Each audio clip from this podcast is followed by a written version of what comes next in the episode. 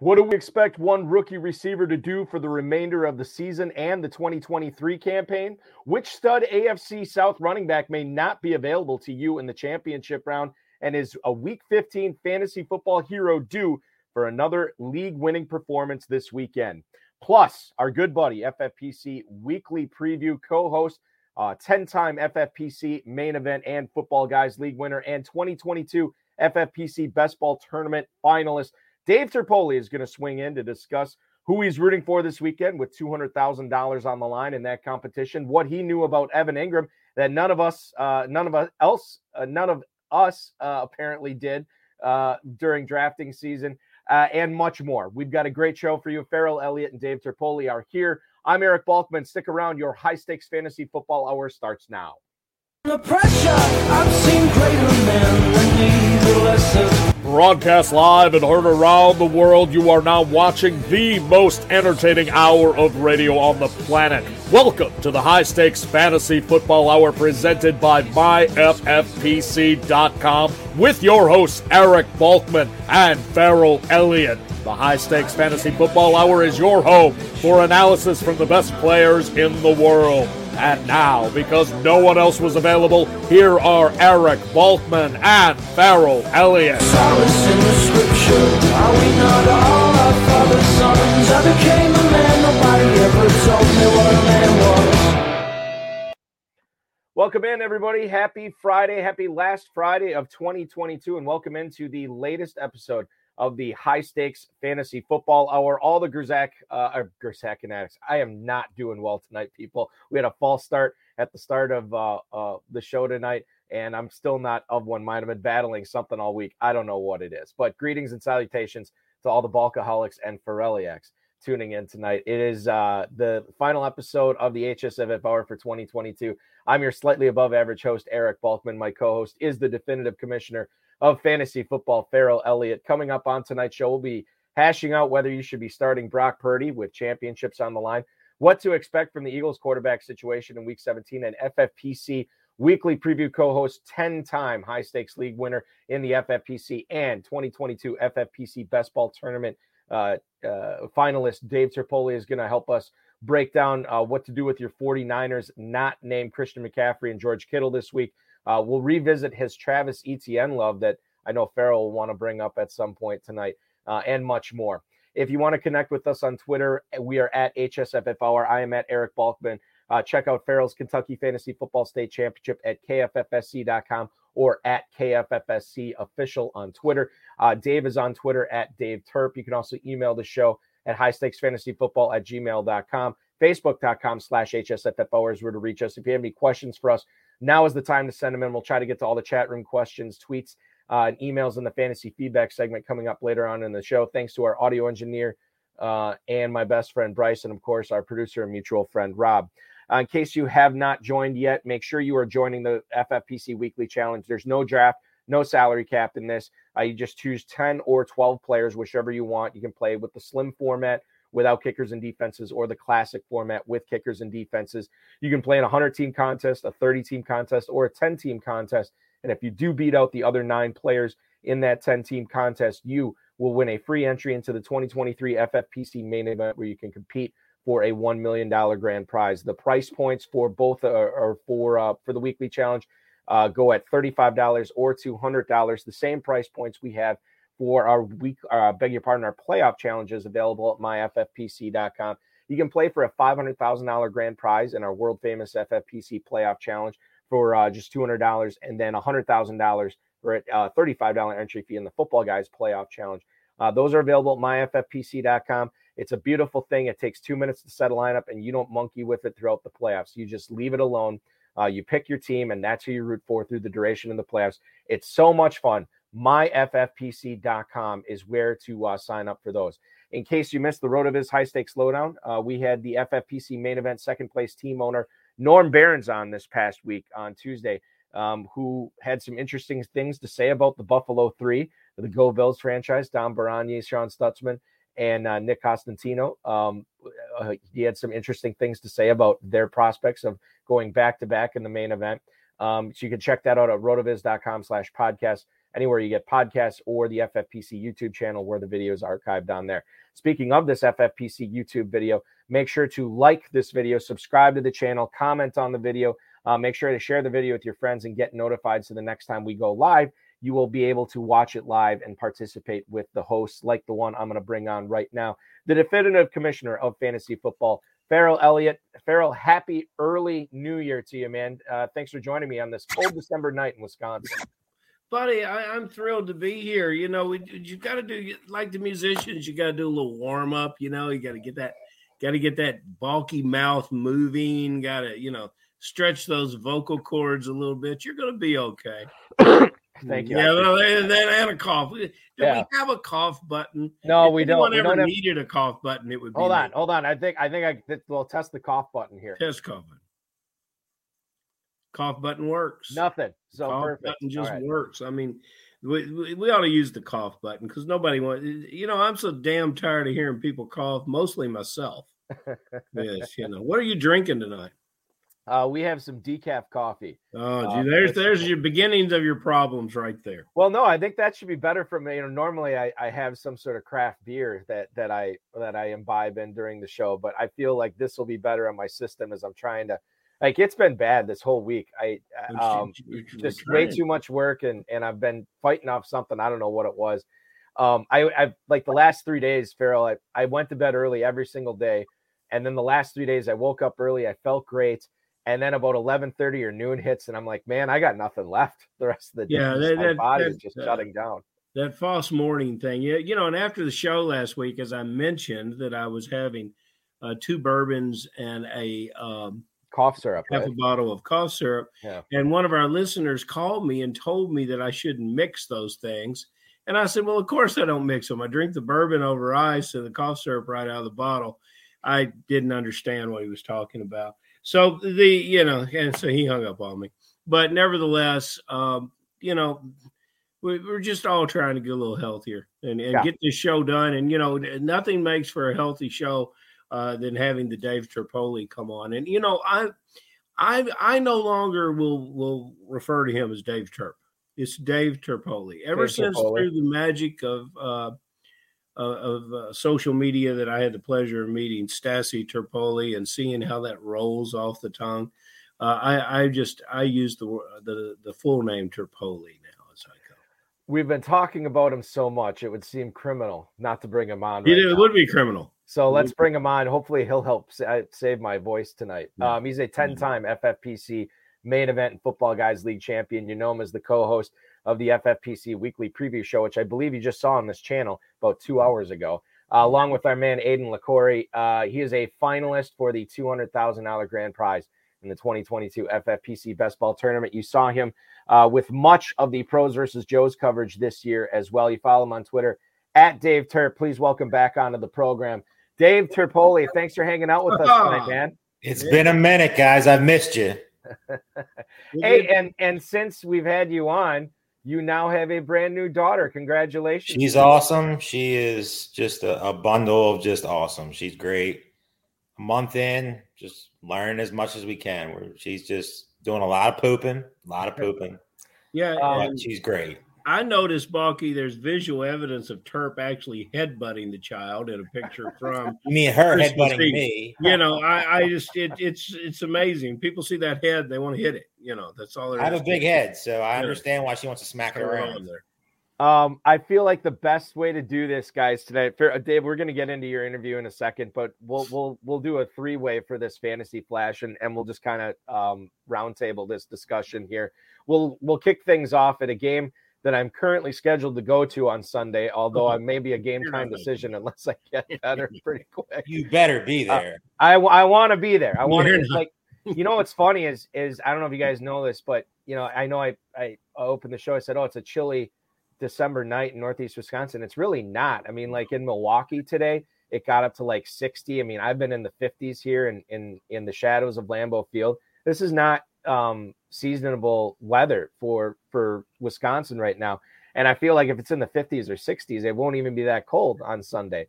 And maybe that's fan of that. I was hoping it was really cold for Viking fades, right? Well, and that's the thing, like, or maybe somebody who has a bad hip which is Christian Watson. Mm-hmm. He's officially listed as questionable for that game. He, if you noticed in the game on Christmas Day against Miami, hurt his hip on a tackle towards the end of the first half, never came back in, did not practice Wednesday, did not practice Thursday. He had his helmet on for stretching for the practice, the media portion of the practice today. And by all reports, he did practice. They officially listed with the limited practice. Farrell, I'll kick this off with you. The Vikings secondary has not been good unless you are have a fantasy receiver going against them. Then they've been great. So Watson, to me, you got to find a way to get in him. But how much does this hip injury scare you, given that this is a guy who has already went down early in games this season with different problems with his body? How much of a risk is there re-injury here? If you have Watson and it's the championship week, what are you doing with them in this great matchup?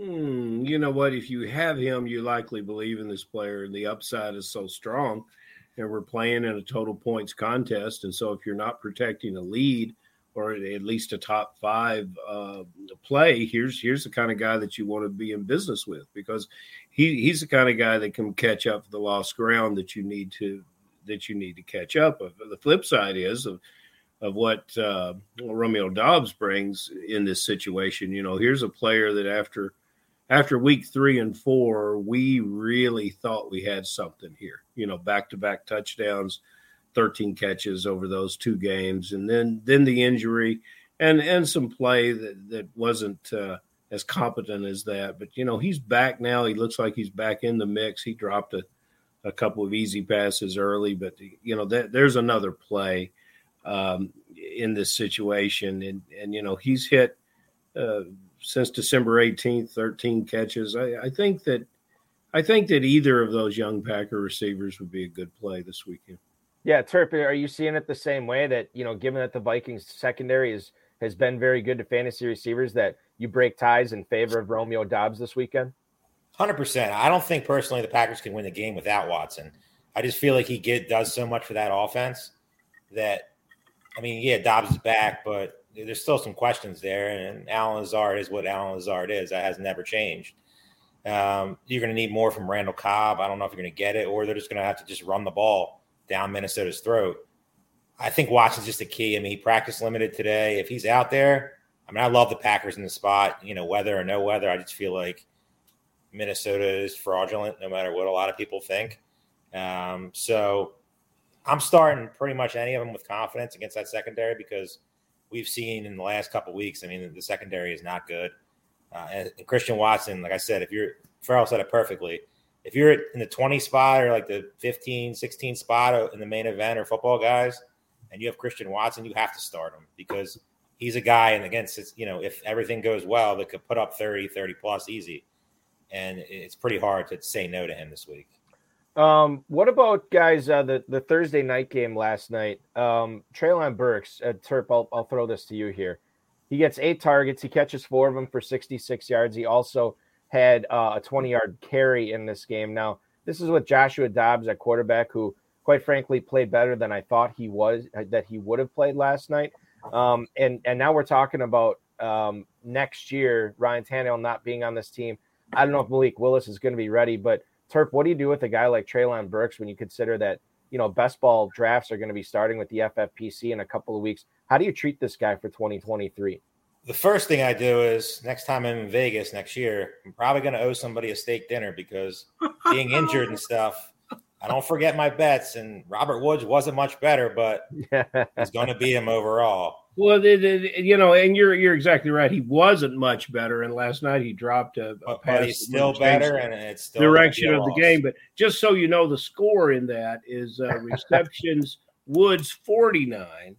I knew you would have these stats. 29. It's out of the way right off the top. You know, what in the Josh Dobbs is going to happen to pick up those 20 catches next week? I don't know. A miracle. God bless you. You know, miracles happen. It's a season for miracles. And, you know, both of them together have accumulated 2 touchdown passes, 1 each this year. It's very impressive. That passing game is so bad. Derrick Henry, without them, they might be the worst team in football. And back to Burks. Burks next year, if he gets a good quarterback, It's a big if. Well, I mean, you talk about next year about these two players, and Burks looked good doing it last night, guys. But you just look at the numbers. Chargers, Tampa, Dolphins, they throw the ball 200 more times than Tennessee Titans. You go down the next crew, Kansas City, Cincinnati, New York Jets even, 125 to 150 more passes a year. What is this? This passing game is a fugazi, and so Burks won't have his opportunity. Might be the worst in football. Yeah, it just I will let someone else take that risk with Burks, and I thought Woods would elevate just probably numbers of receptions alone. I was wrong. We had him at 75-80. We both were wrong, but there was just nothing there, and I don't think it's ever going to be there. The passing game, what existed of this passing game in the coaching staffs, moved to Atlanta, and we're left with what we have here. And there's no passing game here. Now, they can make hires, over the season. And this Dobbs, which is a joy to watch, he may change. And great story, but not an NFL starting quarterback. It's there's nothing here in this. It's very unusual that you can take a segment of the offense and one whole team and say there's nothing there. But that's truly what the Tennessee Titans passing game was. 100%. There is a potential out in Ryan Tannehill's contract after this season. If the Titans do indeed let him go, they're left with Dobbs. They're left with Malik Willis, who was a third-round pick this past year. Not really convinced that a third-round pick that the franchise views him as their future franchise quarterback.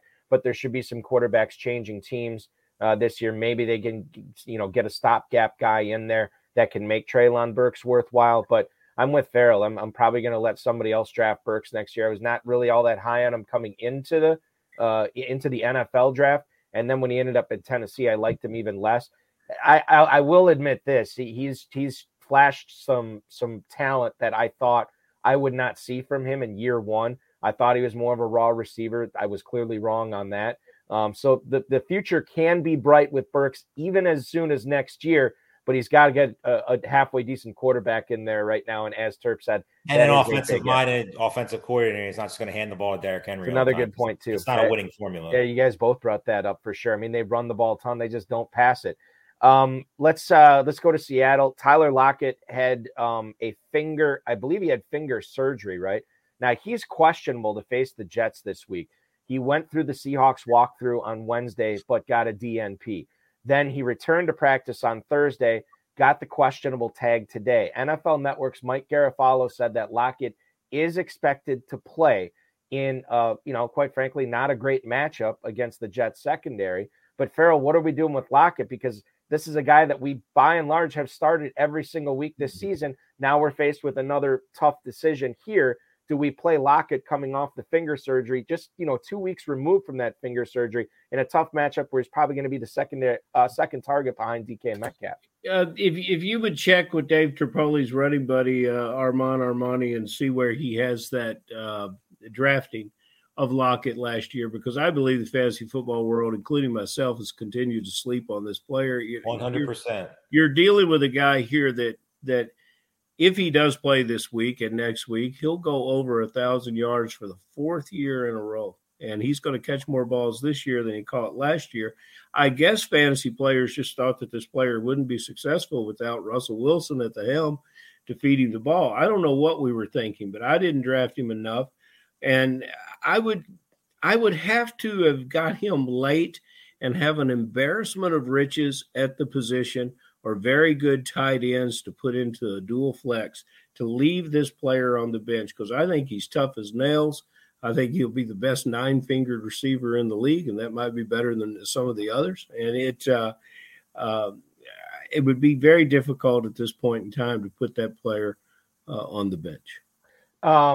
Tyler Lockett, according to fantasymojo.com, at fantasymojo on Twitter, Darren Armani, the godfather of the Pros versus Joes contest. Anytime we bring up ADP data, it's always from him. In the main event, when the main event closed on opening weekend, Tyler Lockett was going off the board as wide receiver 46 at the 905. Ironically, you know the receiver that went at right after him on average? Treylon Burks, the guy we were just talking about. Yeah. Wow. Yeah, I'll just give you a few of the guys that were going ahead of Tyler Lockett in drafts. Robert Woods, another guy we just talked about, went ahead of him. Kadarius Toney, Alan Lazard, go. Let's not mention that name. Hunter Renfrow was Allen Robinson was going ahead of him. Elijah Moore, Darnell Mooney, Michael Thomas, Rashad Bateman, Juju Smith-Schuster. The list goes on. So interesting stuff there with Tyler Lockett. The Terp, you're of the same mind as Farrell with Lockett, right? 100%. Again, if you have Tyler Lockett, you're using him this week. Sauce should be on DK. So, I mean, you should get pretty much Lockett roaming free. I mean, obviously he has to be able to catch the ball with that finger issue. So that's definitely a worry. But my guess is he's out there, he has no issues. So he's starting with confidence. Let's talk about another guy that I don't know if anybody's starting him with confidence this week. It's Chris Olave. He's dealing with a hamstring, which is never good for a receiver. He got in limited practice Wednesday, Thursday, and Friday.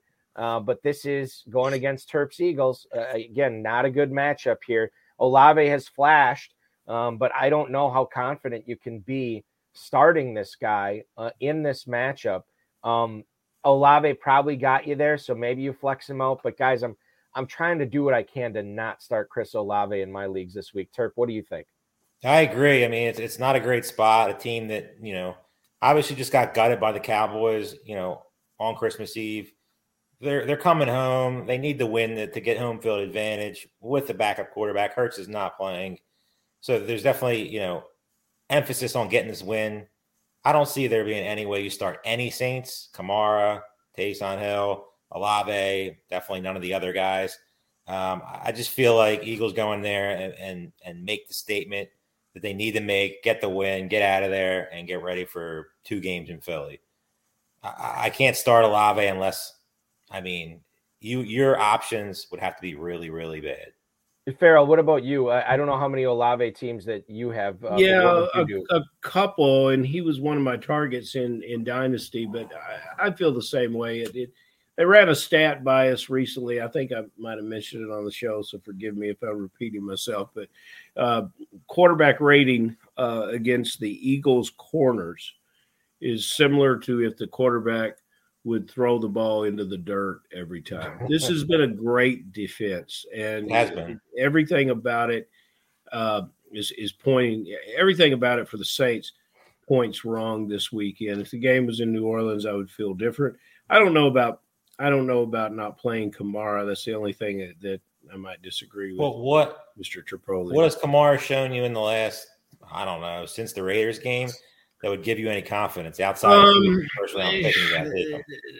No, he has not been used properly. Again, it comes down to a situation of what you have. Of course. Running back position is gutted as it is. Yeah, you had to spend some money on you had to spend some money on Kamara or draft position to get him. So, you know, people – I don't want people saying, oh, those guys said don't start Kamara, so let's fire up Josh Kelly. You know, maybe not get too crazy. Yeah, So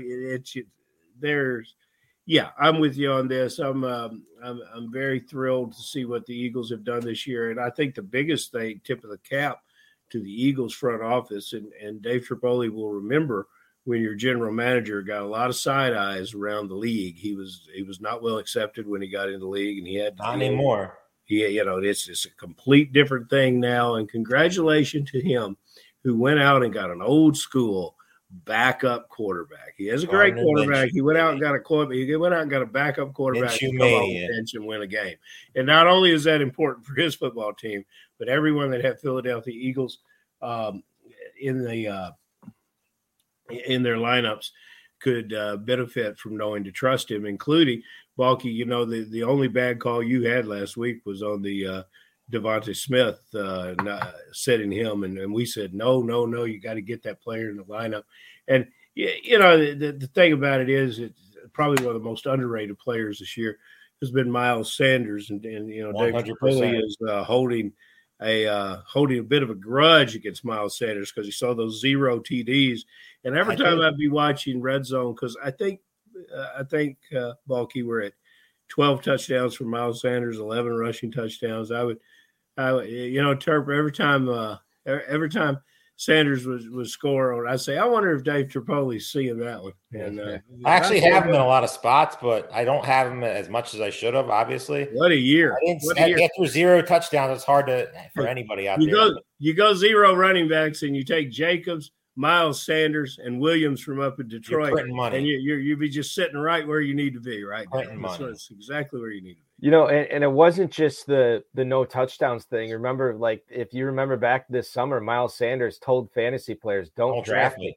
I mean, he's telling people not to draft him. And maybe it's just values in fantasy football. He just wanted to find out who his true fans were, anybody who drafted Miles Sanders. Terp, we have delayed this long enough. Let's talk about your big week here, being a finalist. One of 63 finalists in the 2022 FFPC Best Ball Tournament. It's going to be awesome.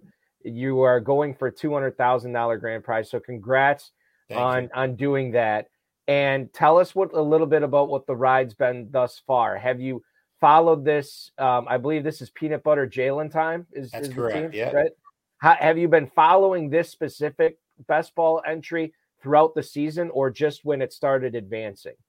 So I'll start from the beginning. I drafted this team with one of my best friends, Lamar. Lives in Colorado, has never played in the FFPC before. Sent out a text to all my friends like right before everything, and I was like, does anybody want to do a draft? You know, you guys can do most of the draft. I'll put my 2 cents in, obviously overrule you if I think you're doing something stupid.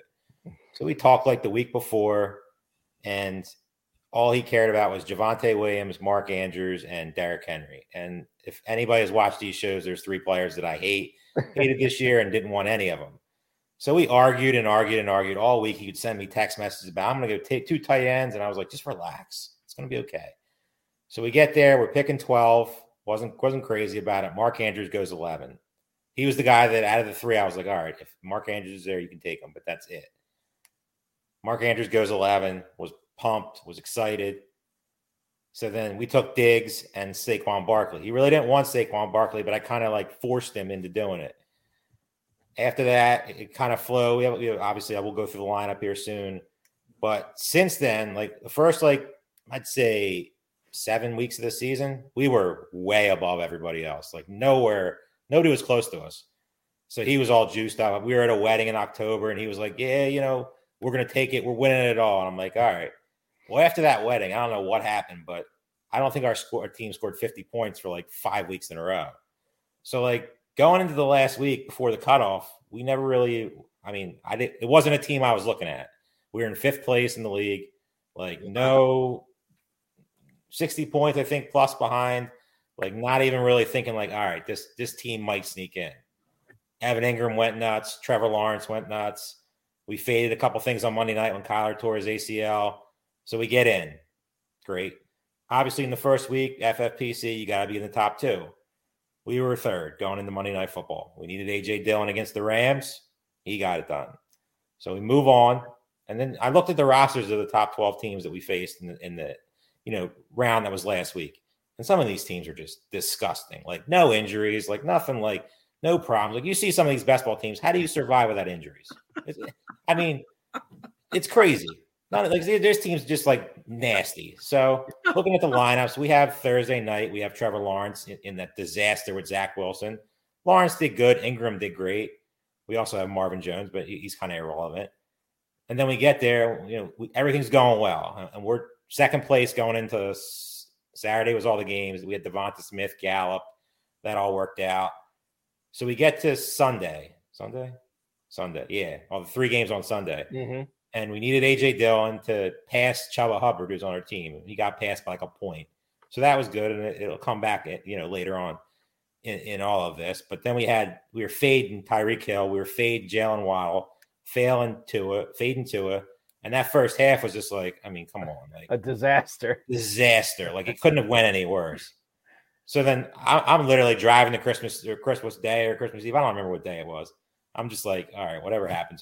Like, it's probably not meant to be. Like, and then Tua just implodes in the second half. So then we go to the Denver game. And Hill and Waddle do like nothing in the second half. Nothing. Yeah. And literally, A.J. Dillon gets me to where I needed to get to. So then it comes down to Cam Akers and it comes down to the Greg Dulcich. And most people thinking like, why? I'm in there like people are unwrapping gifts, taking pictures, playing with my daughter. I'm in there watching 45-7 the last drive, praying that Dulcich doesn't catch the pass. Because we don't know at that point that would eliminate us. But if he catches another pass, we're out. Wow. Based off everything. So then, all right, fine, cool. We survived that. I kept texting him. I was like, dude, I need a new pair of underwear because I'm running out. This is just getting a little too crazy for me. Like, we have to – all these fades are still – we're not even done yet. So we get to the Tampa game, Tampa, Arizona, and James Conner. I think he was 4 or 5 guys that owned him out of 12. So he was a big fade. So, of course, if you watch the whole game like I did, every single freaking play, my wife's like, what are you doing? I'm like, you'll figure it out eventually. James Conner, they go to overtime, and I'm just like, he gets one, I think it's like 1.6 points or something like that, 2 points. They get the ball first. Thankfully, Tampa Bay stops them, and they just implode, and then Brady just does Brady. James Conner scoring 2 points would eliminate us. Oh. So then we survive and get the Monday night, and we need 30, I think it was 30 or so points from Austin Ekeler to get us. There was other people in there, but they're really irrelevant. Ekeler does nothing the first half. I'm just like, all right. Texting like it's our time, and then Ekeler scores a touchdown. And Ekeler scores another touchdown. I'm like, all right, it's 7 points, and like I know this game's pretty much over, but thankfully Ekeler didn't get there. We finished in third, right on the line. Now we're living the dream this week. Living the dream. That's what a sweat. What a Christmas weekend sweat. It was crazy. So you know, I know that you have looked at what had to happen for you guys to move on. Have you combed through any of the other lineups here? I've looked at every single one of the 63 lineups. Yeah, he's already told. I know everybody that I have to fade. So who is like, okay, I don't want to necessarily know the fades, but who are the guys that are unique to your squad that can really deliver this $200,000 to you? Mike Williams.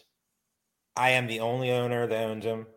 One person at 63, he is my golden ticket.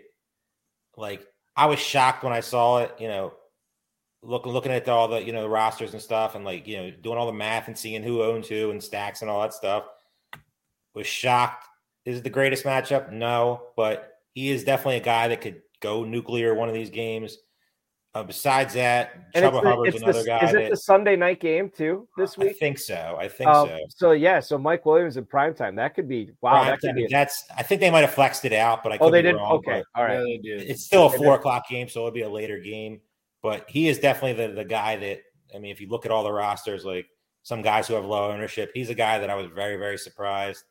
And definitely it's going to come down to Monday night with us because. Another team that I was shocked is low owned is we have all Buffalo. We have Allen, we have Diggs, and we have Knox. And Allen and Diggs they only have 6 out of 63. So we could be dancing. Like I said, I was on the show earlier and I said, just give me a point total that I know I have to get to. And no matter what it is, just knowing that 60 points from Diggs and Knox or 80 points and Allen, I don't care what it is. Just give me a number that in my brain that I know that, all right, I got to fade T. Higgins because he's high owned, and I can get that number, and we got a chance. Is all I ask for. I got it. Congratulations to you, buddy. You know, I think this is one of the best formats of all FFPC events. I couldn't agree more. I mean, it's. I'm in one of the never too earlys, and I missed it. Your success story. I had the flip side of that, but it was great. You know, to be sitting in and Balky. I'll tell you who's in this group with Terp. Of course, you would recognize all the names, but I have two great teams to work to root for, the Dave Terpoilli team. And what's your partner's name in this? Lamar Armstrong. He's getting married next year. Shout out to him. You know, he said you sent an email. I was like, you got this. And Lamar, you're lucky you got that email. Dave Terpoilli said, I sent an email to all my friends. I just did it. He was the only one that answered. I just did a brief search, and I did not get an email. Balky, I don't know about you. You'll get one next year. Don't worry. I didn't get an email now, but I'll tell you what, another great friend that is in this group of 63 is one Craig Campbell, guest on the show and great KFFSC player. Hey, there's a question I want to ask. I can't wait any longer to get to it. There's Balky teased What did you know about Evan Engram that we didn't? And I Evan would like Engram to was one of my most highly owned tight ends. Yes, and I would like to put into effect that you did not know a damn thing about Evan Engram. That quite honestly, Evan Engram gave you 4 games of not just 1 catch, but 1 target. You're Evan right. Engram couldn't find the end zone. If Travis Etienne face blocked and Gronk slammed the entire defense and pointed to it. However, he has had during his last 3, maybe 4 weeks, a transformation of sorts. And this kind of reminds me of what your coach at Jacksonville did exactly when he was in Philadelphia, is you never knew which player was going to stand out there. It's and I would say that's the only thing that you knew about Evan Engram is it might happen sometime, but you got to know when it's sometime. Peterson loves the tight end. Engram's a talented player. He loved all the other tight ends. He loved all the other tight ends until double-digit weeks. Mm-hmm. I'm saying that if you had started Evan Engram, it wouldn't matter what he did. Wouldn't matter at all. All right. We never would have used that. Balky, if you have any further questions about Engram. The only thing I will say is that if because I was looking over all of Terp's teams, not just the best ball, but the main event, football guys, everything.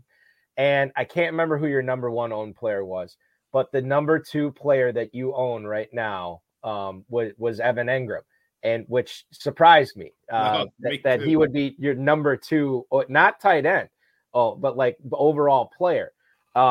Listen, I'm not an Evan Engram guy, but clearly I wouldn't be here without Evan Engram. That's the point I want to bring up. I'm not in any way like victory lapping Evan Engram because early in the season you would be victory lapping if you didn't have Evan Engram. You would already be at the top of the mountain without Evan Engram.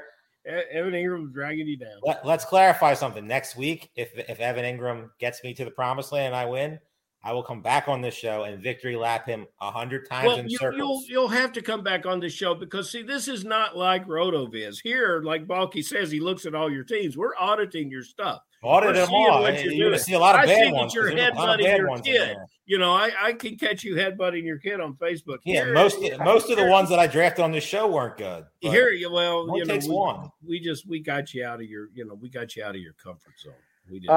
All right, so I guess the thing that we're gathering here was that he was never a target for you, Terp, but when you were looking for a tight end late, you stumbled upon. That's pretty much what I did most of the year. I faded the top tight ends and then just in best ball just drafted a bunch of them.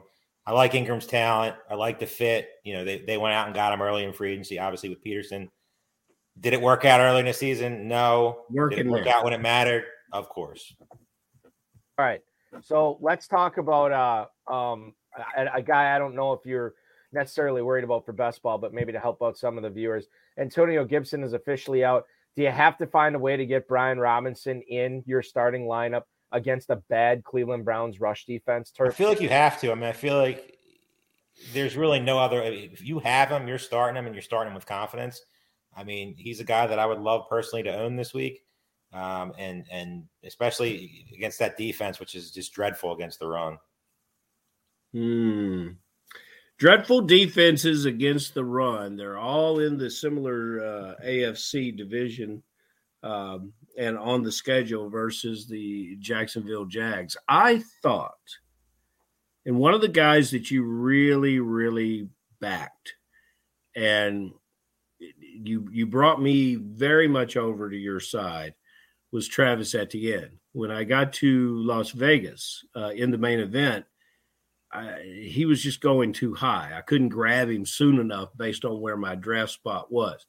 But I wanted to fill this player in with rosters everywhere, and I was really glad to get him. And when James Robinson moved out, we said, oh, it's the Holy Land. It's been good. I still don't think we've seen the right Etienne that we're going to see in the future. I agree. But it's good. It's been good, not great. I mean, what has it done for you? Okay, amongst your winning teams, has Etienne been an element of that? No. Okay. Well, because you had to give so much for him, or because when you drafted him, you said, okay, I'm good at running back now, so I can build other positions. I drafted him a lot as my number 1 running back. Gotcha. So Did he perform to that price when I took him pretty much over A.J. Brown, Tyreek Hill, guys like that? No. Well, you can't blame him. I blame you for taking him, and I think we'll – I just wonder if – I wonder if drafting early, if he will if he won't carry such a strong price next year. All right, so let me point out a couple of things on that. So number one, Terp, he was going in the third round. You said you targeted him in the third round a lot last year. He went off as the running back 14. Currently in FFPC scoring, he's running back 18. I don't think that's necessarily a bust, okay? Definitely not a bust, just not what I expected. Not what you expected, I get it. Now, since Farrell loves me bringing up the Better Sports Network, I had to record a promo. I love the Better Sports Network. Yes, exactly. And I had to record a promo for a prediction for 2023. And I went a little bold to have some fun with it. I said Josh Allen wins the MVP next year. Okay, you say, Bulky, that's not bold at all. Well, here's the connection. I think Josh Allen wins the MVP, but I think he loses in the AFC Championship in Orchard Park to none other than the Jacksonville Jaguars at the hands of Trevor Lawrence, who also garners some MVP votes next year. And I think Travis Etienne, this is my big, bold prediction, and I think Terp has either poisoned my mind or enlightened my mind on this. I don't know which way yet. I said Etienne would finish as a top three running back next year in FFPC scoring. I sign off on that. I know you do. Obviously, I know you do. You're already the president of the fan club. But I'm just saying. Trying to get this guy at a bargain price, guys. I really did. I said something on the show that I got criticized a long time ago. If Tony Pollard is the number one running back in Dallas, there's no Zeke. They finally decide he's dusty. I would take Tony Pollard as the number one overall running back in fantasy football next year. And you know what? And I feel like I remember you saying that, Terp, but I feel like I've heard versions of that from other people too. Like it's not original, Dave. There's a lot. Well, I'm not. I mean, I'm the first one that said Terp might have been the first guy I heard. I said I would take him number one overall in drafts. Right. Yes. Okay. A guy who went number one overall in some drafts this year was Christian McCaffrey. He started the season on the Panthers. He's entering the season on the Niners. You're starting him this weekend against the Raiders. You don't watch the show to know that. Same thing with George Kittle. But what about a guy like Brandon Ayuk in championship week, knowing that Deebo Samuel has officially been ruled out, knowing that Mr. Relevant, Brock Purdy, has that offense operating at a pretty high level? Terp, what do you think about Ayuk against Farrell's Raiders in week 17? It's really, really hard to start Ayuk with confidence. I mean, Raiders are pretty much doing nothing. I mean, they're benching everybody. There's absolutely tons of worry. I mean, Derek Carr did not deserve to be benched. I'm not saying he played well this year, but he definitely did not deserve anything of what he got. You know, being away from the team now, like Jared Stidham, like what are we doing? I just feel like the 49ers go in there. It's a first half game, and they pretty much just blow them out and then just pretty much rest most of the guys. I feel like you can find him. I love Ayuk. Was a big fan of Ayuk all year. But you just need so many things to go right for him to get to that number. So to me, he's a sit this week. What about the Eagles? I mean, is it going to be Gardner Minshew this week, Terp? Jalen Hurts is not playing. He's doubtful. I mean, they said he could play again if it was the playoffs. There's really no reason for him to play. I mean, I feel like they should have no issues with the Saints team, who's pretty much mailed it in. So you obviously starting Brown, Smith, all those guys with confidence. But Hurts he's 18 out of 63 in the best ball thing, which is shocking to me. Yeah, that is pretty surprising. There's a lot of teams with no quarterbacks this week between Tua, him, and just a couple other guys who've been out. It's very surprising. That's crazy. And how did the Hurts teams advance? I had so many Hurts teams advance. There was a Hurts team I saw last week that put up like 190 without any quarterback at all. That's insane. That just shows you the talent elsewhere. Tyler Higbee helped that. Let's not. I don't know where Tyler Higbee came from last week, but yeah, he's another. You know what, guys? Monday night was that Monday Night Football? Yeah, Packers Rams Monday night. ESPN came back from a break, and the Rams had the ball right around the 10-yard line or so, and ESPN put up a graphic. Rams only team in the NFL to not have a passing touchdown to a tight end this season. That's right. And ever since they threw up that graphic, the very next play, Higbee caught a touchdown. and he has not stopped catching touchdowns since that graphic. He's going to finish the season with like 11 touchdowns. He might finish in the top 10 of tight ends, because if you think about it, tight end position this year has been terrible. Right. That's the ESPN curse, but, you know, he's got a new quarterback. New quarterback likes a tight end. You know, you got to find somebody to catch the ball out there. 100%.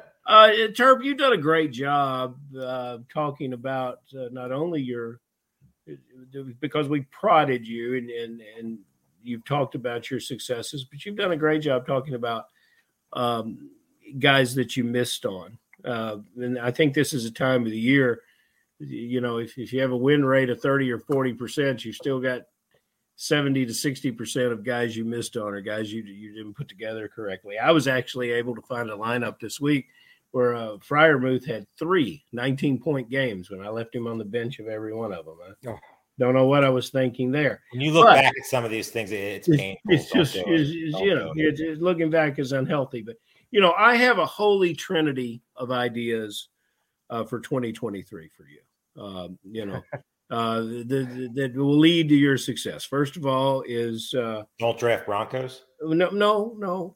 Be patient. I'm talking slow because I need some caffeine and some bourbon. And by the way, we're going to have some bourbon when we go to dinner on our bet. Don't worry, I'll be there.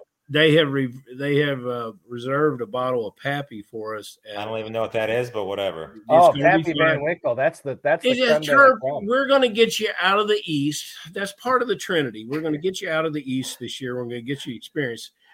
I mean, it's kind of like me saying I'm coming to Philadelphia and saying, oh, I've never heard of the Liberty Bell, but that's okay, Terp. Or a cheesesteak. Or a cheesesteak, yeah, even better. But okay, Terp. I am also going to treat someone to dinner that night, because not only are you taking me, but I'm taking Balky, and all three of us are going to be there. So it's going to be a great evening. Okay, Terp's holy trinity: return Farrell's phone calls a little bit more effectively. Always get around to it, but come in quick. The other rule 2 of the holy trinity is don't hold a grudge against former players, especially Eagles. And number 3 is to draft more teams in Kentucky, starting with our. You got me one. You got one. Yeah, you did. I told you I'd be back. You drafted one. I started off 5-0 and didn't win a game after that. We do expect you to return, but we want the effervescence of your personality in the room, and we'd love to have it during Super Bowl weekend. We would love to have it in the league. I don't know if I will ever commit to going to Kentucky. I'm not giving you any false hope there. Yeah, you're me this year. It'll either be Kentucky or Vegas. You get to go to both places. Yeah. You're a legend in Las Vegas. Just stay in Kentucky and then don't even go back to Philly, and then just go out to Vegas from Kentucky. I love that. I love the thought process. Plenty to do. My wife's going to sign off on that with a baby. Well, we can talk to her. You can talk to her. Try and negotiate with her. Good luck. Oh, okay. Is there anyone else you want to talk about? You know, let's highlight it. Terp's adventures and failures in drafting from 2022. Number one, that you're following the golden trinity, the triangle of success, that you won't have in 2023. So we might as well revisit them here as the year comes to a close. There were a lot of mistakes. I'm not going to sit here and say they weren't. But can you think of one glaring one? I mean, I gave you Freiermuth. Cortland Sutton was one of my number one players. Massive, just disaster in Denver. Just complete meltdown. Elijah Moore, massively owned guy, just completely was a disaster. Injuries hurt me with Trey Lance. Injuries hurt me with Rashad Bateman. Injuries hurt me with Treylon Burks, and just inefficiency at the quarterback position. Were never a Jonathan Taylor guy, even if you had the one spot. Never drafted him. Taylor guy. Outside of a couple of best ball teams, never drafted him in any big leverage spot. Did you have Cooper Kupp anywhere? He was another guy that I was not on. So injury situations. Do I remember? And Balky, you may remember this, but Raider tight end Waller, I kind of remember you being down on him. Not on him either. On George Kittle. Okay, so here's the stupid thing: the reason why you think I was down on him, and I can't remember if we talked about this on the show. I made a bet with the commish because we got into a heated argument about Darren Waller and a tight end I'll mention shortly. Who was arguing with you?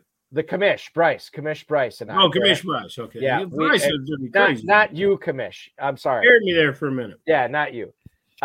But yeah, Bryce and I got into a heated debate, which we don't really get into a whole lot of. And I don't know at the time what I was thinking, but we made a bet of, and quite frankly, I haven't checked to see who won this bet. But we made a bet who's to have more FFPC points this year. Darren Waller, which is what he said, which is why you probably thought I was down on him. You know who I took?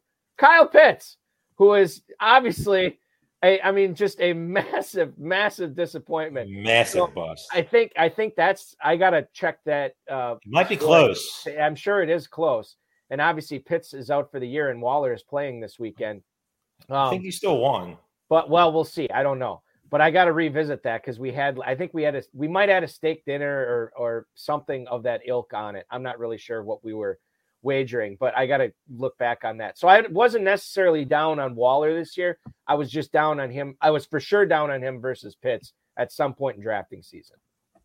My rookies guys were who I was proud of. Balky and I talked early on about how much we liked the running back, the rookie running back up the Jets, but how much I liked Walker out of Seattle. And I didn't see Walker. I didn't see that big of separation amongst them. And, I still don't. I was very, very happy with Walker. And I tried to get everyone to join me on the bandwagon about Dulcich at Denver. And some of the guys in Kentucky did, but very few people did. And because he started injured, that wasn't one that I expected to come this far. I never was a Burks guy. But my guy that I failed with, who I really liked, and watched him at the Senior Bowl and did all. Jalen Tolbert. Apparently, Jalen Tolbert did not even find the stadium. We've got other rookie wide receivers that are doing things like Romeo Doubs. So I was giving him. He ended up being drafted at our Super Bowl event before he was even drafted by Green Bay.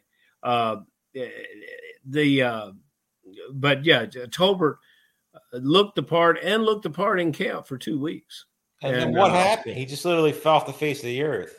Apparently, I would know somewhere. That's the story still to be told because he's been buried on that practice squad for the entire year, and they've needed some help at the position. But it also even gave him a chance. Yeah, and they sure gave T.Y. Hilton a chance. You talk about a team that he's taking advantage of it.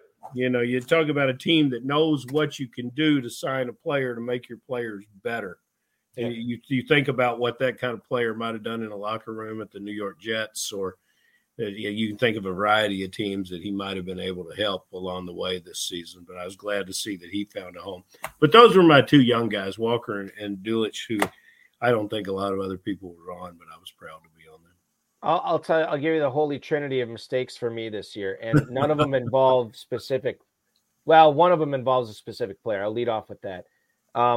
I freely drafted Najee Harris when everybody was letting him fall to sometimes the second round, and I was of the opinion of look, this guy wasn't efficient last year, and he was awesome because of the volume, and then this year it didn't happen. He was inefficient again, and he was a massive bust. I'm never going to make the volume mistake again. Well, until 2023 when I probably will make the volume mistake again. Right. But the two other things, and I've shared this on the show before, a lot of people will draft a top three or top four quarterback, and then they won't draft a quarterback the rest of the way. I take that to the next level where I'll draft a top 11, 12, 13 quarterback, and I won't draft a backup quarterback the rest of the way. Not making that mistake again.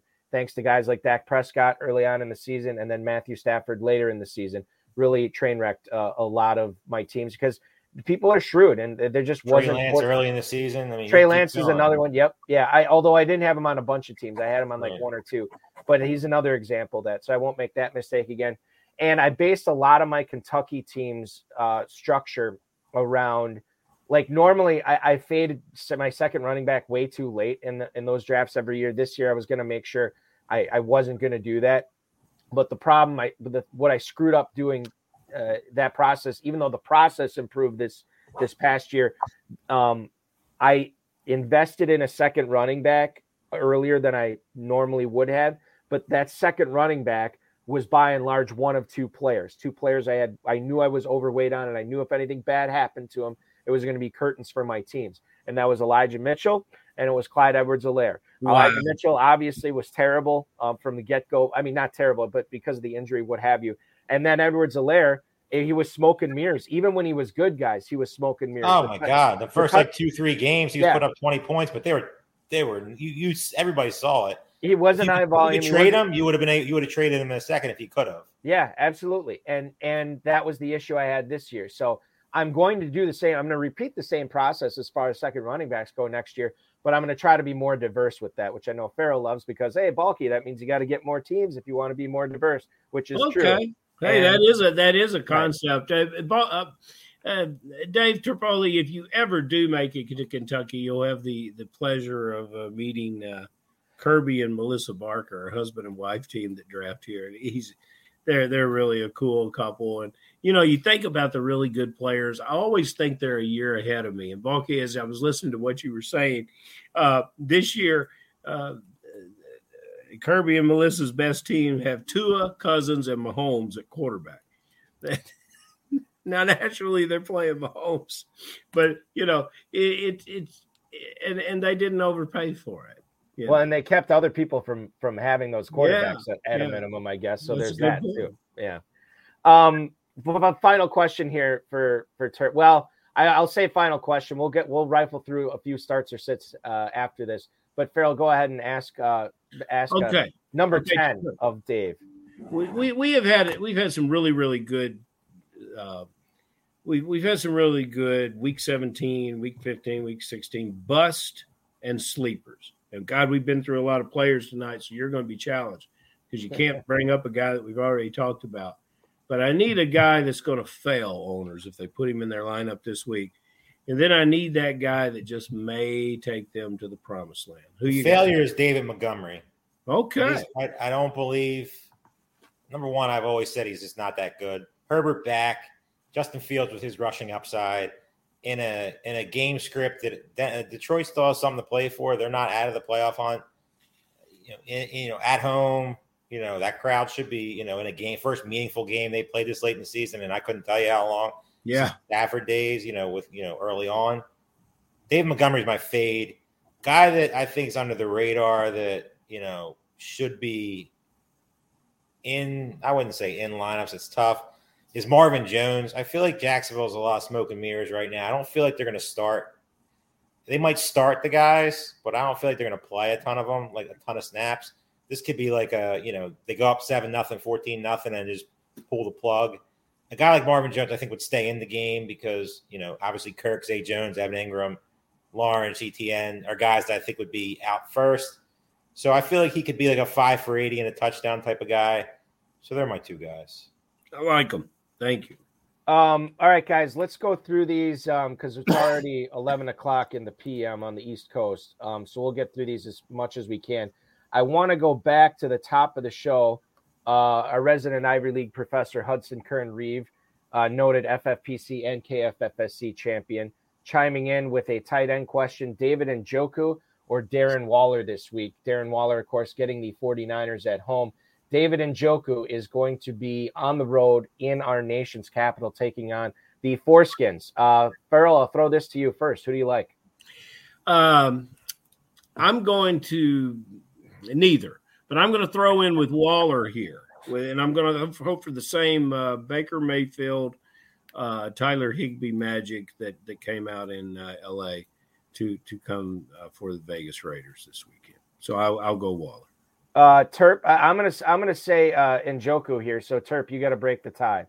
I'm going Waller too. I don't see anything in Deshaun Watson right now that makes me think that even I would want to pick him over Stidham right now. I just feel like it's a good game flow. He'll be dumping off a lot of passes. It should be a Waller. Nothing special, but he would be my pick. Waller over Njoku, say the majority here, Hudson. So hopefully, good luck on that. Let's stick with that same game. And we'll go out to, as I bring up my email list here, we'll go over to Miraloma, California. Jake, I've been rolling with Amari Cooper, but do I go with the matchup and play Zay Jones over him this week? Thanks, guys. Jake in Miraloma, California. Terp, I think you just kind of touched on this, that Zay Jones, because this game means nothing to the Jaguars to get to the postseason, Zay Jones could be a guy who plays a quarter, two quarters, maybe part of the second half, and then that's it. With Amari Cooper, you'd like to think that he'll be out there gunning the whole game. You're not a believer in Watson. This doesn't sound like you love either of these players this week, but if you could only pick one, who's it going to be? I don't love either, but if I had to pick one, it probably would be Amari Cooper. Like I said, Jacksonville, they could surprise everybody and play him the whole game and just blow the doors off the Texans, but I think Cooper is just slightly safer, and that's not saying much. You guys haven't been paying a hell of a lot of attention to the scoreboard because Texas has been playing some real football as well as covering most of the games. Look, also playing very good secondary. Let's put Zay Jones on the field and go with that guy. And let's forget about Amari Cooper here.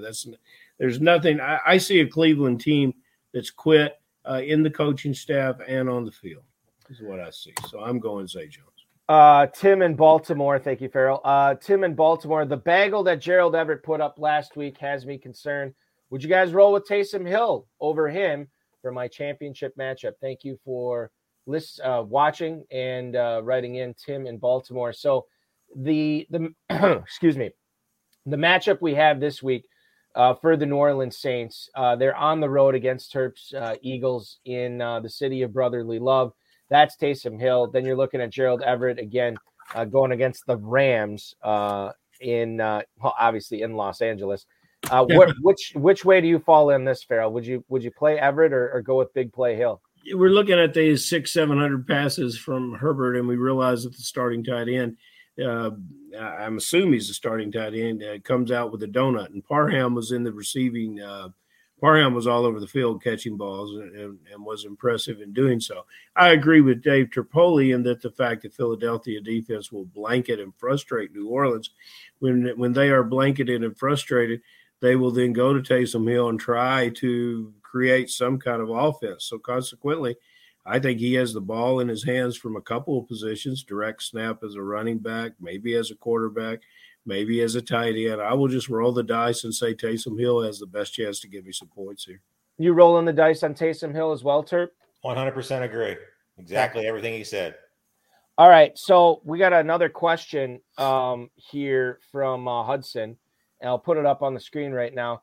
What to do with Josh Jacobs this week? If you somehow survive and got to your championship game with Josh Jacobs putting up 6 against the Steelers, now he gets the San Francisco 49ers, a tougher matchup, and where his quarterback is going to be Jared Stidham making his first NFL start. I always say I'm a weak man. I'm not a strong man. I'm playing Josh Jacobs. Either you guys strong enough to bench him this week? Depends what your options are. And there's probably at this point, you don't have good options.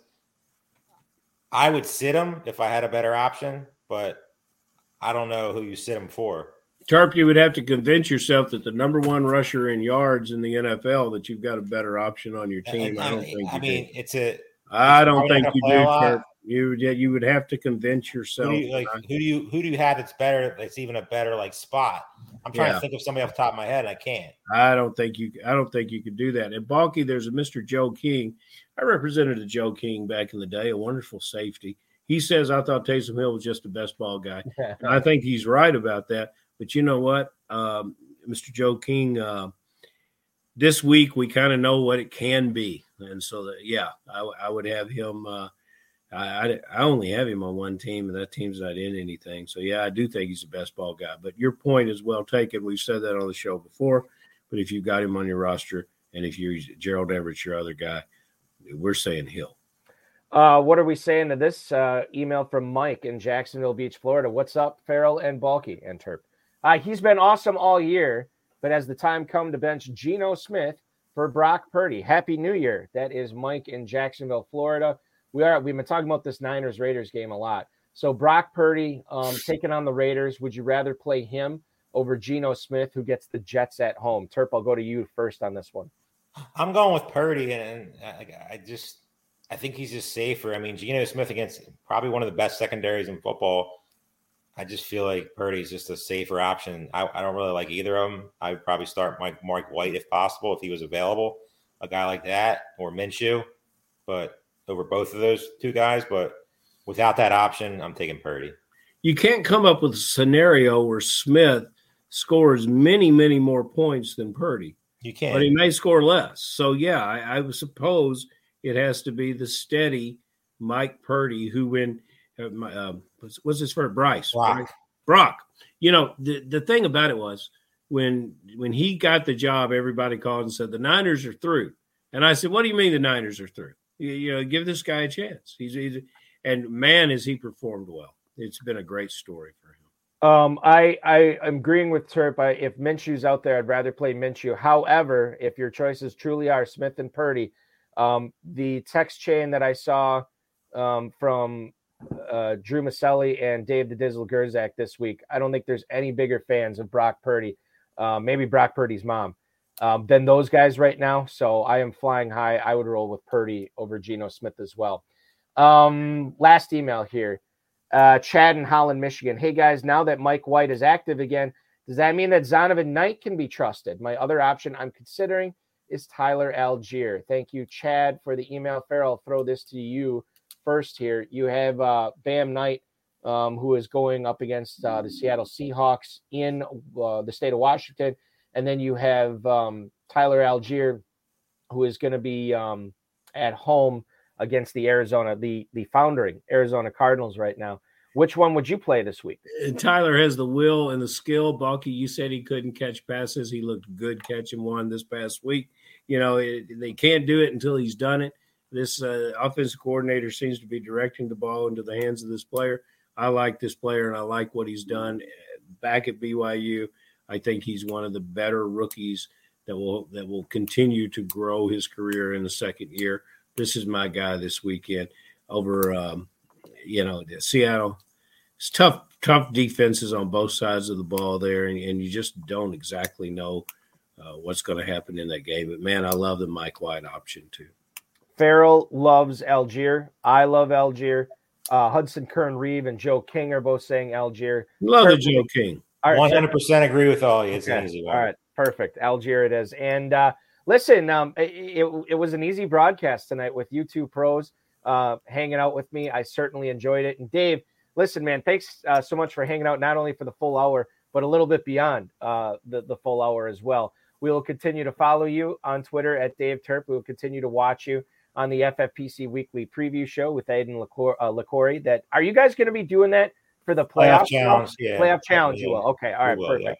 All right, killer, and good luck in winning that $200,000 in the best ball tournament, man. It could be awesome, an awesome beginning to 2023. I'm excited. We're rooting for you. Run good. Absolutely. Thanks so much for hopping aboard, man. Happy New Year. We'll talk to you again soon. You guys have a good one.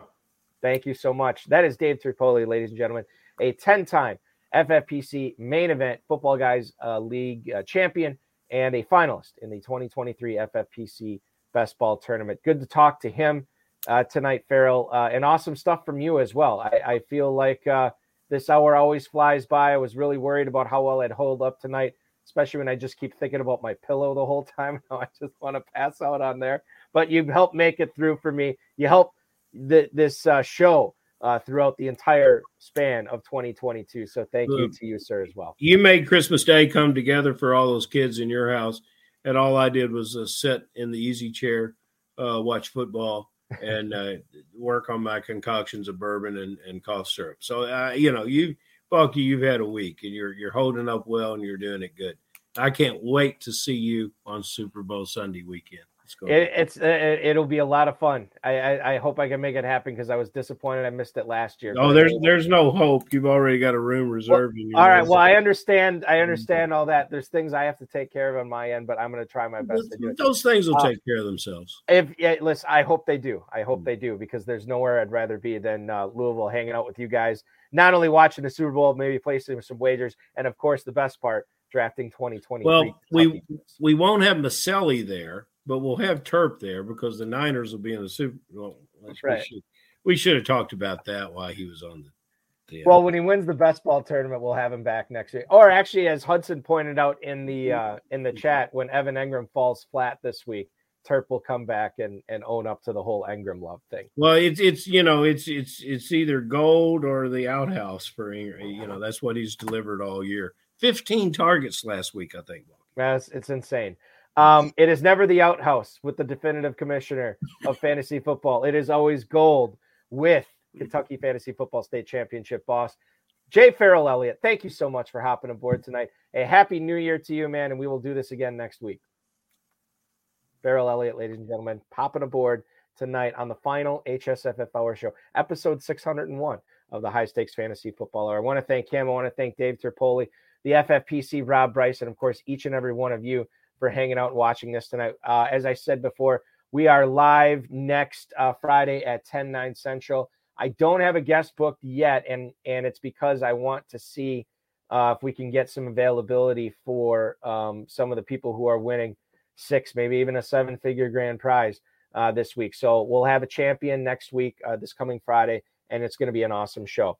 In case you missed, speaking of people who could win a seven-figure grand prize, Norm Barron's the second-place owner in the FFPC main event heading into the final leg of the championship round, was my guest on the RotoViz High Stakes Lowdown this past Tuesday, rotoviz.com/podcast, or you can watch the video right here on youtube.com/FFPC Fantasy. High Stakes Lowdown returning live on Tuesday night with the seventh-place team owner in the FFPC main event championship round. Matt Berman will be chopping it up with me on Tuesday night. We'll get the immediate fallout from how he did in the championship round and what all went down, what's going to happen over the next 72 hours. It's going to be a lot of fun. The High Stakes Fantasy Football Show on the Better Sports Network goes live Wednesday night at 10/9 Central on the Better Sports Network app, YouTube, Twitter, and Facebook. My guest co-host this week is Fantasy Points. Liam Murphy is going to join me, and I believe we'll have a programming note. I think we are nothing official yet, but I think we might be switching nights now that the NFL season is over. For the High Stakes Fantasy Football Show. Tune into that on Wednesday night so you can get all the skinny on when to watch that going forward. Play the FFPC Weekly Challenge at myffpc.com. You don't have to worry about a draft or a salary cap. You can play the 10-team format without kickers and defenses, or 10-player format without kickers and defenses, the 12-player format with kickers and defenses. And you could play for a $35 entry fee, a $200 entry fee, in a 100-team pool, a 30-team pool, or the 10-team pool, where if you just beat those other 9 players, you will win a free entry into the 2023 FFPC main event. So you can try and win a $1 million grand prize, and you can be the second ever FFPC millionaire, as we'll be crowning our first one in about a week here. Not a week, in just a few days. The FFPC World Famous Playoff Challenge and the Football Guys Playoff Challenge live at myffpc.com as well. $200 can turn into 500 grand for you in the FFPC version and the Football Guys version. Just $35 to enter. You can win 100K there. Remember to like this video, subscribe to the channel, comment on the video, share it with all your friends, and get notified so you never miss an episode of anything we have here on the FFPC YouTube channel, be it live draft coverage, weekly previews, the RotoViz High Stakes Lowdown, the High Stakes Fantasy Football Hour, the Pros versus Joes coverage. That's all right here. Click the notification bell, and then you will always be notified the next time we are going live. Happy New Year, everybody. Your holiday weekend officially starts now.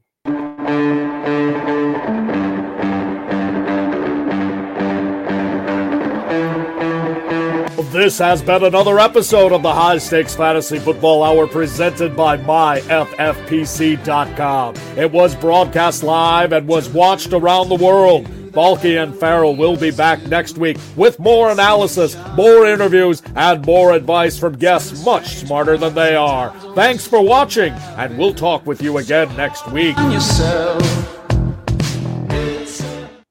I know we are in the business of the FFPC and the Football Guys Players Championship here, and we dedicate a lot of the show to the championship round. I also understand we have a lot of listeners and a lot of viewers that don't necessarily have a team going in that sweat this weekend, but they might have a championship round in their local league, their office league, their basement league, their friends league, their family league, whatever it is. So I just want to wish a good luck to everybody who has watched the show over the course of the year, listened to the show over the course of the year. Hopefully we helped you get there. Hopefully we offered some advice tonight that will help you bring home those fantasy titles. I hope the ball bounces your way in week 17. It's going to be a very entertaining weekend of fantasy football, and I wish nothing but the best to each one of you. As another aside tonight, as I don't know if anybody knows this, but I one of my degrees I have from college was a journalism degree. And I just want to give a shout out to the family of Barbara Walters, who passed away tonight. Rest in peace to one of the great journalists we've had in the 20th century and then continued in the 21st century. Barbara Walters passes away at 93 this evening.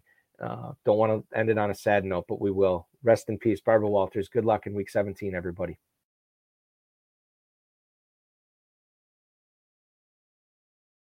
Lucky Land Casino, asking people, what's the weirdest place you've gotten lucky? Lucky? In line at the deli, I guess? Aha, in my dentist's office. More than once, actually. Do I have to say? Yes, you do. In the car, before my kids' PTA meeting. Really? Yes. Excuse me, what's the weirdest place you've gotten lucky? I never win and tell. Well, there you have it. You can get lucky anywhere, playing at LuckyLandSlots.com. Play for free right now. Are you feeling lucky? No purchase necessary. Void where prohibited by law. 18+. Terms and conditions apply. See website for details.